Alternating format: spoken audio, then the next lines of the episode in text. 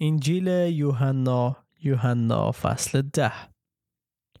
یقین بدانید هر که از در به آقل گوسفندان وارد نشود بلکه از راه دیگری بالا برود او دزد به راهزن است. اما کسی که از در وارد می شود شبان گوسفندان است. دربان در را برای او باز می کند و گوسفندان صدایش را می شوند. او گوسفندان خود را به نام می خاند و آنان را بیرون می برد.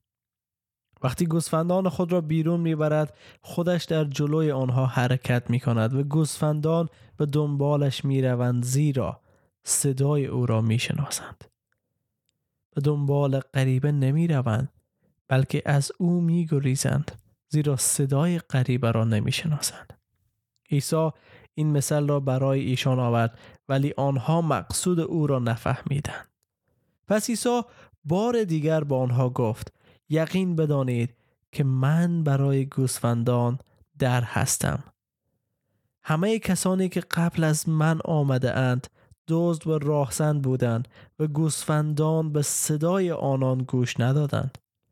من در هستم. هر که به وسیله من وارد شود نجات مییابد و به داخل و خارج می رود و علف پیدا می کند. دزد می آید تا بدزدد بکشد و نابود سازد. من آمدم تا آدمیان حیات یابند و آن را به طور کامل داشته باشند. من شبان نیکو هستم. شبان نیکو جان خود را برای گوسفندان فدا می سازد اما مزدوری که شبان نیست و گوسفندان به او تعلق ندارند وقتی ببیند که گرگ می آید گوسفندان را می‌گذارد و فرار می کند. آنگاه گرگ به گله حمله می کند و گوسفندان را پراکنده می سازد. او می گریزد چون مزدور است و به فکر گوسفندان نیست. من شبان نیکو هستم. من گوسفندان خود را می شناسم و آنها هم مرا می شناسند. همانطور که پدر مرا می شناسد من هم پدر را می شناسم. و جان خود را در راه گوسفندان فدا می سازم. من گوسفندان دیگری هم دارم که از این گله نیستند. باید آنها را نیز بیاورم. آنها صدای مرا خواهند شنید و یک گله و یک شبان خواهند داشت. پدرم مرا دوست دارد زیرا من جان خود را فدا می کنم تا آنان را بار دیگر باز یابم. هیچ کس جان مرا از من نمی گیرد. من به میل خود آن را فدا می کنم. اختیار دارم که آن را فدا سازم و اختیار دارم که آن را باز به دست آورم. پدر این دستور را به من داده است. به خاطر این سخنان بار دیگر در بین یهودیان دو دستگی به وجود آمد. بسیاری از آنان گفتند او دیو دارد و دیوانه است چرا به سخنان او گوش می دهید؟ دیگران گفتند کسی که دیو دارد نمی تواند اینطور سخن بگوید آیا دیو می تواند چشمان کور را باز کند؟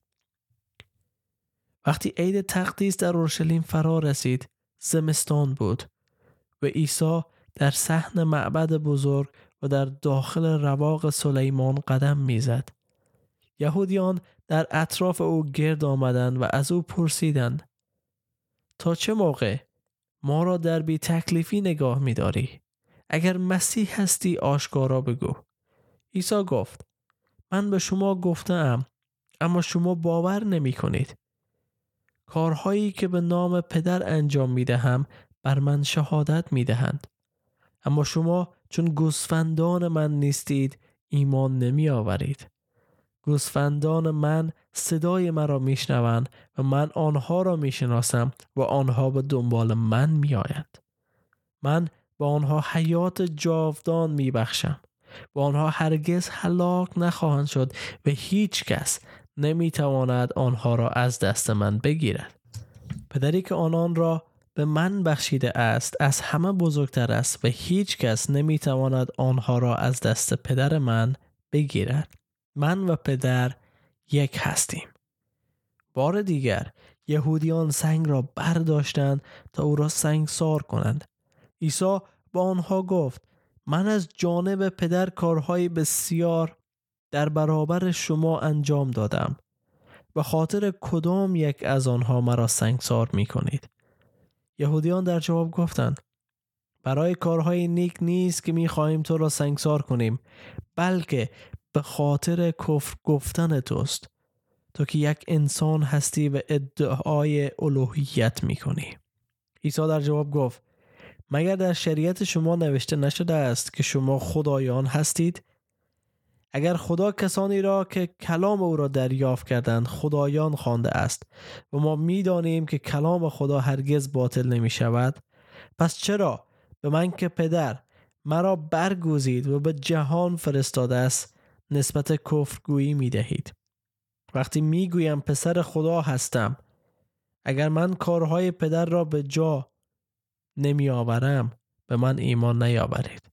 اما اگر کارهای او را انجام می دهم حتی اگر به من ایمان نمی آورید به کارهای من ایمان آورید و بدانید و مطمئن شوید که پدر در من است و من در پدر.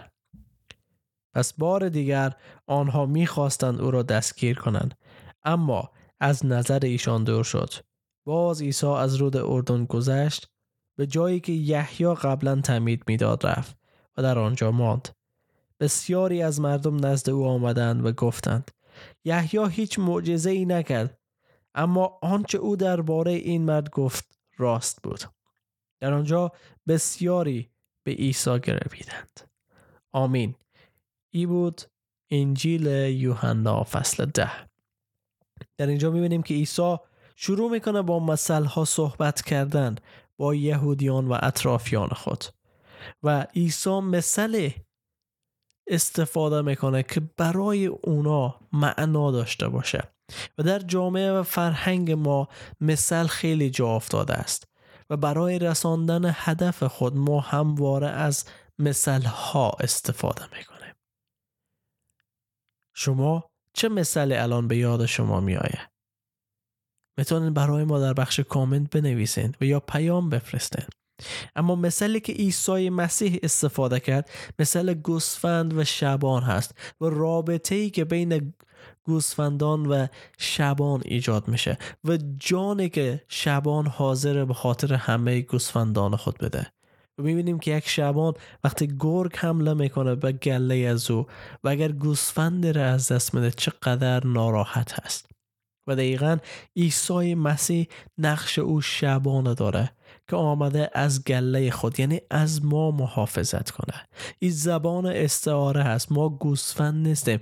به استعاره به مثل داره بیان می‌کنه. رابطه ای که قرار است بین ما و مسیح شکل بگیره.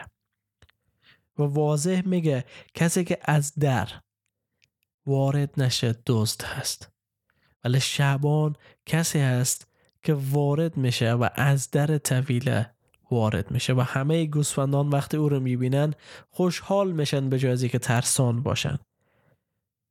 و داریم بعض وقت شبانهای اجاره ای داره مزدور هستن مزد می‌گیرن که کار کنن و اونها وقتی گرگ حمله می‌کنه اول جان خود نجات میدن تا ای که جان گله را نجات بدن. و این خیلی واضح بود برای قوم اسرائیل وقتی این موضوع رو میشنیدن. و نشان میده که باز اینا خشمگین شدن که عیسی مسیح می‌خواهند بکشن. چون عیسی طوری با اونها صحبت می‌کرد نقاط را دست می‌زد کلمات را بیان می‌کرد که اونا خوب می‌دانستند که گناهکار هستند. اونا خوب می‌دانستند که رابطه اونها به خلاف رفته راه کج رفته و نیاز دارن باز کردن. و باز هم یوحنای رسول به ما نشان بده که هنوز وقت ازی نرسیده که مسیح برای ما قربانی شه. پس هیچ کس کار انجام داده نتانست. ولی وقتش می‌رسه. ما نمی‌تونه منکر و انکار صلیب باشیم.